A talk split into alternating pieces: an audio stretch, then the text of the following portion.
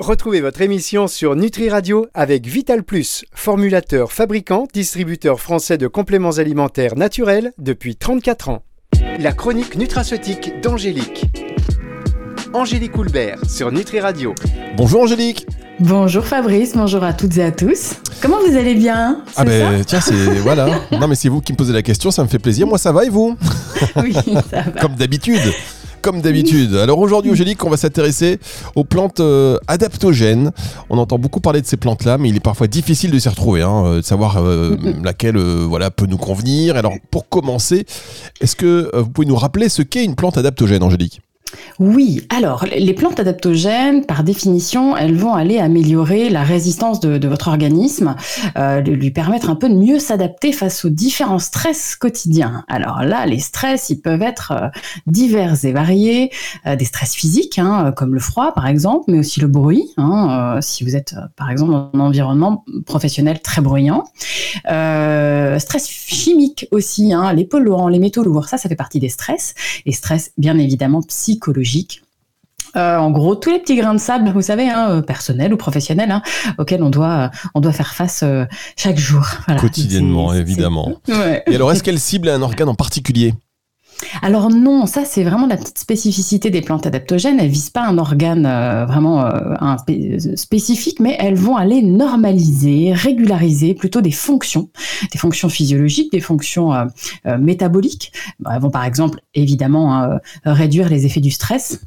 Donc elles agissent sur euh, sur l'axe du stress. Vous savez, c'est l'axe hypothalamo hypophyso surrénalien. En gros hypothalamus hypophyse qui sont dans votre cerveau et surrénal qui sont juste les petites glandes qui, sont au-dessus de vos reins. Donc ça c'est l'axe du stress. Et puis elles vont aussi euh, effectivement contrôler un petit peu certains neurotransmetteurs certaines hormones notamment le cortisol hein, c'est ça, qui est extrêmement euh, qui est vraiment vraiment relié au stress quoi. Et puis certaines d'entre elles elles peuvent aussi agir comme on va le voir sur d'autres fonctions. Donc euh, des fonctions cognitives ou alors les fonctions immunitaires. Donc c'est pas sur un seul c'est vraiment plutôt sur plusieurs euh, fonctions physiologiques et métaboliques Bien. Alors, est-ce que vous pouvez nous dresser une petite liste de ces plantes adaptogènes, Angélique? Oui, alors euh, et vous savez quoi? Je suis allée, comme d'habitude, je suis allée fouiller. Hein, euh, j'ai pas réussi à trouver de liste officielle euh, des plantes adaptogènes.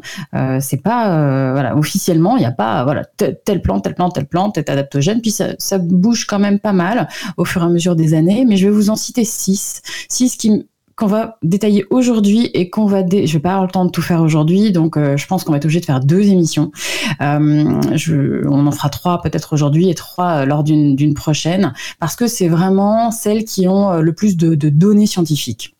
Donc on a le ginseng panax, l'éleutérocoque, la maca, la rhodiola, l'ashwagandha et le basilic sacré. Bien, ginseng panax et le terrocoque, maca, rhodiola, ashwagandha et le basilic sacré, les plantes adaptogènes. Alors on va peut-être commencer par la plante adaptogène, peut-être la plus documentée scientifiquement, c'est-à-dire le ginseng panax, hein, euh, si, euh, si je ne m'abuse, euh, qui est encore appelé ginseng coréen. Coréen, Ouais, pas Ouais, coréen. le ginseng coréen, effectivement, ginseng panax, ginseng coréen, c'est la même chose, c'est exactement Fabrice. Euh, le panax, il est euh, vraiment intéressant dans de multiples axes. Alors notamment quand il y a de la fatigue qui est reliée à une maladie. Ça, les, les études l'ont montré, par exemple, dans des pathologies assez lourdes, hein, euh, sclérose en plaques, et même euh, fatigue reliée au cancer, euh, pour améliorer l'humeur. certaines études disent pour améliorer le, le plaisir de vivre. Voilà, et ça a été combiné aussi avec la chimiothérapie. Euh, en, en toute sécurité. Donc, euh, dans ces cas-là, demandez quand même conseil à votre, à votre médecin, bien évidemment. Mais je trouvais ça intéressant. Et d'ailleurs aussi, euh, comme, euh, comme les autres plantes adaptogènes, hein, comme toutes les autres plantes adaptogènes, ça va aller aussi moduler le système immunitaire, moduler les fonctions immunitaires, comme je disais tout à l'heure.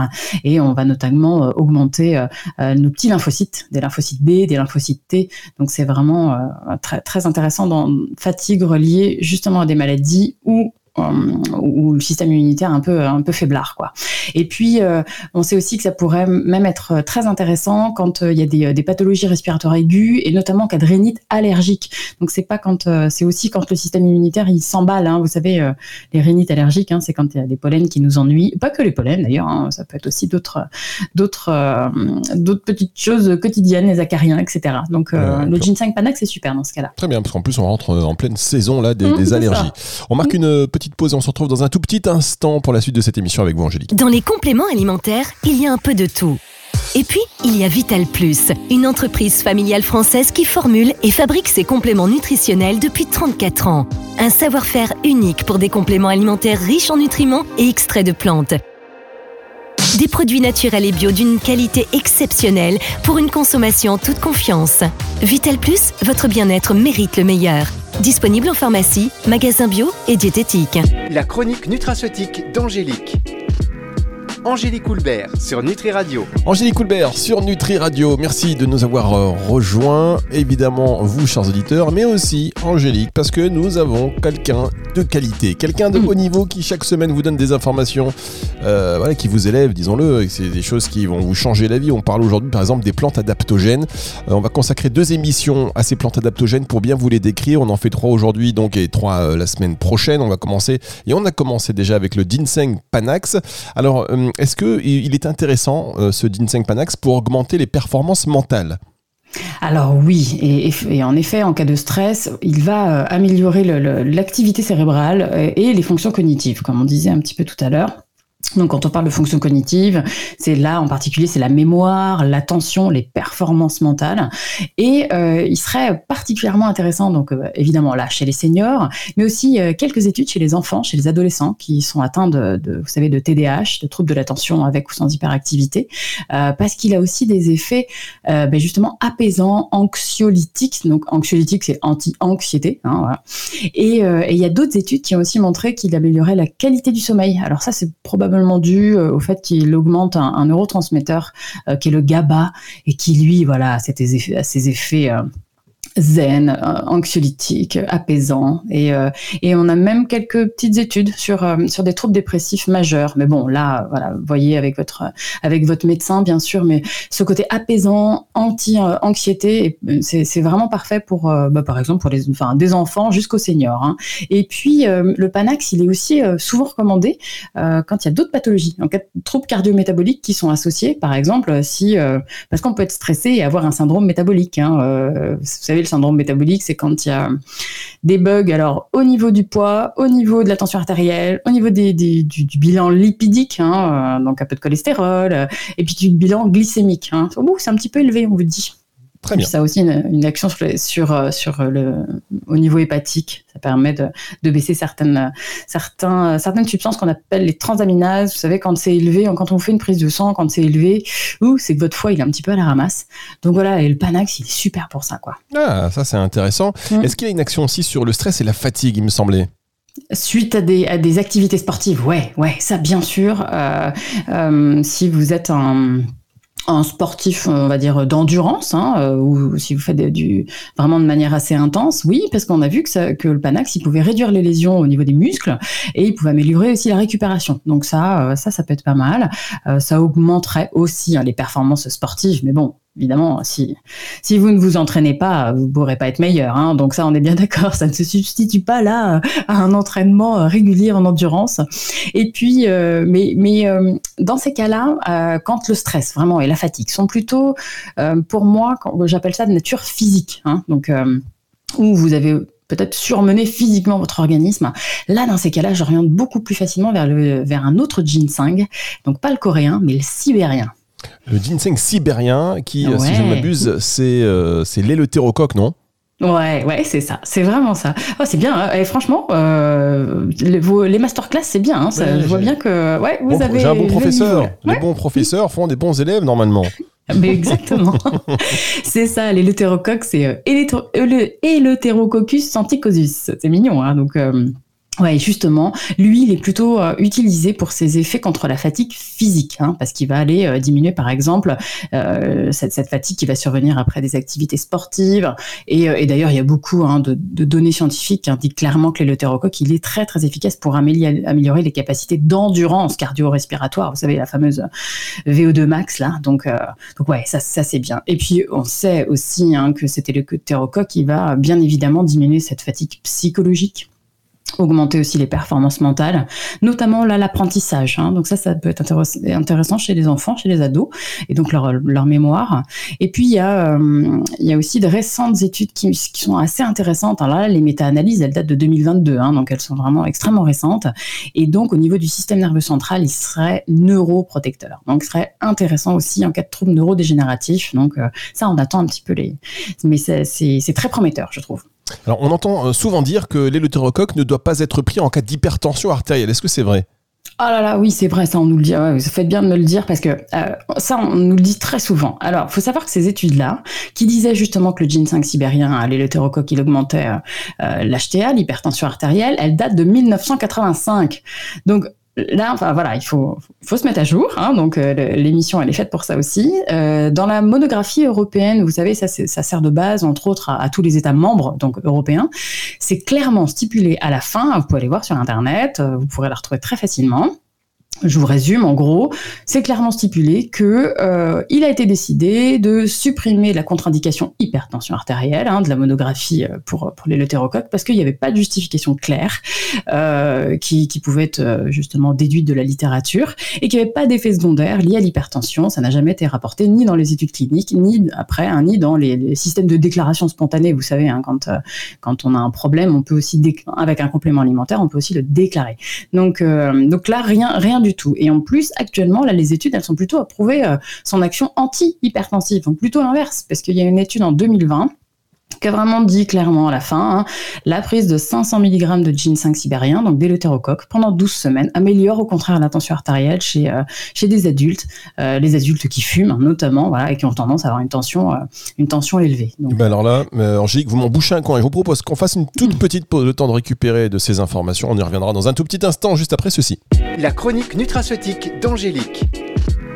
Angélique Coulbert sur Nutri Radio c'est fou quand même. On nous dit des choses pendant des années et après euh, on nous dit le contraire. Je n'y comprends plus rien. On parle. Mais c'est pour ça, les, vos émissions, elles sont faites pour ça, Fabrice. C'est bien, c'est top. mise à jour. Surtout hum. grâce à vous, parce que voilà, moi je restais avec mes idées reçues, comme peut-être aussi les auditeurs. On n'est pas tous, euh, voilà, on n'a pas tous comme hobby d'aller fouiller dans la littérature scientifique comme vous, Angélique Coulbert. On parle aujourd'hui donc des plantes adaptogènes.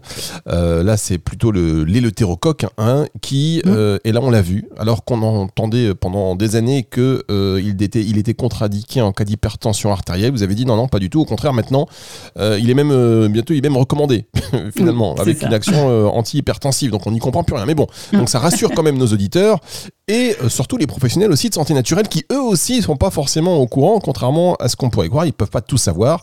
Et donc, voilà, donc ça c'est important, un bon point pour vous, merci beaucoup. On a donc vu le ginseng coréen, le ginseng sibérien, est-ce qu'il y a d'autres ginseng à découvrir, Angélique. Oui, oui. Il y a le péruvien et il y a l'indien. Alors, le péruvien, ouais, c'est la maca. Hein. Ça, c'est une racine euh, qui se mange. Hein. C'est une racine comestible qui est cultivée euh, à plus de 4000 mètres d'altitude euh, dans justement dans cette région des Andes péruviennes.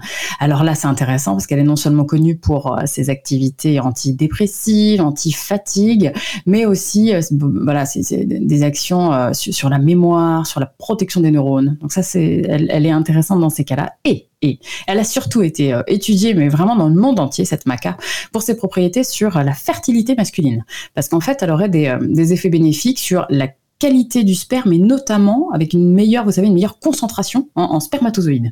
Donc c'est notamment pour ça qu'elle a été étudiée. Ah d'accord, bah, ça c'est aussi un axe qu'on ignore, euh, nous en tout cas les hommes, puisque mmh. euh, on entend plus parler pour son axe euh, sexualité que fertilité en fait.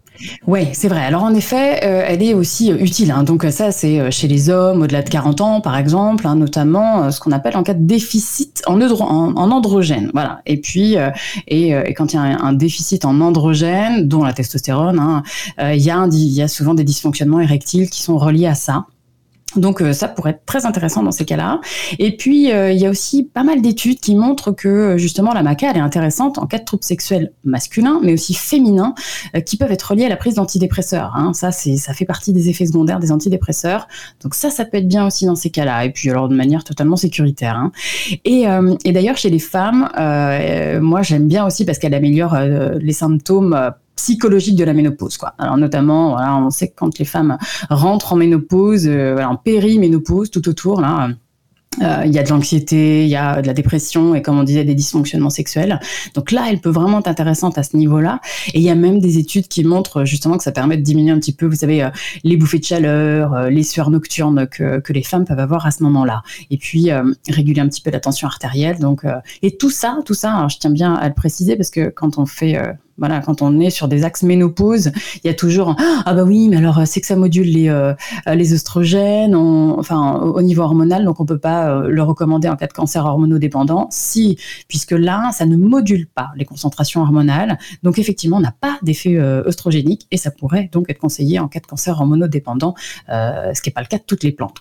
Très bien. Et on, on, on en profite pour, vous le savez, à chaque fois rappeler que toutes ces informations ne se substituent pas à un avis euh, médical et donc rapprochez-vous de votre professionnel de euh, santé. Alors concernant la maca, euh, toutes les qualités ne se valent pas. Ça, on peut dire qu'on trouve un petit peu de tout. Est-ce que vous pouvez mm. donc nous en dire un peu plus afin d'y voir plus clair? Ouais, c'est vrai. Tout à l'heure, je vous disais que cette racine, elle était cultivée dans les, euh, sur les hauts plateaux péruviens. Or, euh, bah, il y a une demande croissante hein, pour, pour cette plante. Euh, quand on parle de sexualité, de ménopause et de fertilité, vous doutez bien.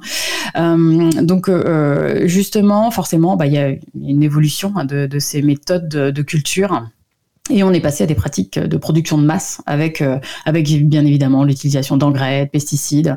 Euh, maintenant, elle est cultivée dans des régions hein, euh, bien, bah, plus du tout dans le même secteur, puisque c'est généralement dans la province, en Chine, hein, donc province du Yunnan. Normalement, c'est voilà, c'est là où elle est le plus, le plus cultivée, voilà, avec engrais et pesticides et tout ce qui va avec. Et ça peut affecter alors la composition de la plante, donc notamment sur ses substances actives. Elle pourrait avoir moins de macamide, moins de glucosinolates qui sont vraiment les substances intéressantes.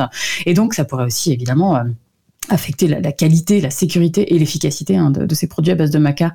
Clairement, euh, regardez bien, prenez-moi au moins, choisissez-moi au moins une maca issue de l'agriculture biologique. Ça, c'est vraiment, euh, c'est minimum ouais, ça, c'est vraiment, euh, c'est euh, voilà, au moins vous êtes sûr qu'elle n'a pas été euh, aspergée de pesticides et compagnie, quoi.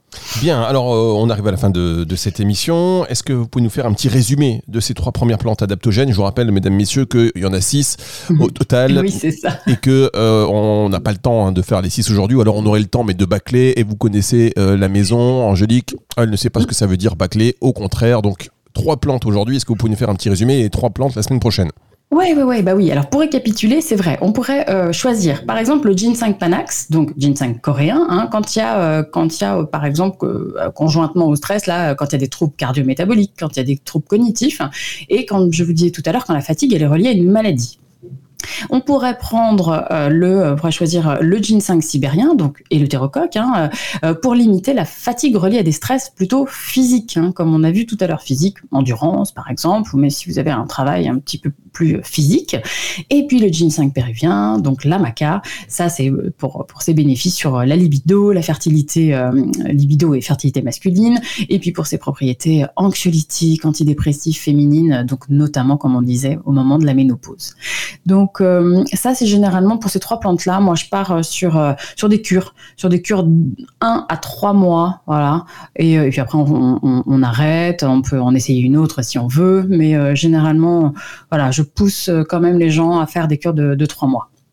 Des cures de trois mois. Bon, bah comme ça au mm. moins, on sait que euh, trois mois, on est, on, a une idée très claire des effets, des effets. Oui, mais déjà, franchement, les plantes adaptogènes, elles agissent normalement très vite. Ça veut dire qu'au bout d'une semaine, vous devriez normalement avoir des effets. Et, euh, les effets, ils sont, ils sont assez conséquents. Et les gens, si on choisit bien justement sa plante adaptogène, c'est pas, c'est vraiment plus une personne égale une plante adaptogène. Hein. Donc euh, c'est en fonction euh, et c'est souvent pour ça que les gens n'arrivent pas à les choisir. Donc il faut essayer de se dire voilà on a il y a certains axes qui sont euh, moi une femme qui vient qui est stressée qui a qui qui est en périménopause je lui propose la maca voilà c'est là on est là on est sûr quoi. Oui, c'est des choses comme ça. Alors juste, euh, je voudrais revenir sur l'hypertension, parce que vous avez battu en brèche une idée reçue euh, mm. de la communauté scientifique, d'ailleurs, pendant des années, euh, sur l'éleutérocoque, c'est ça, qui ne devait pas être pris en cas d'hypertension artérielle.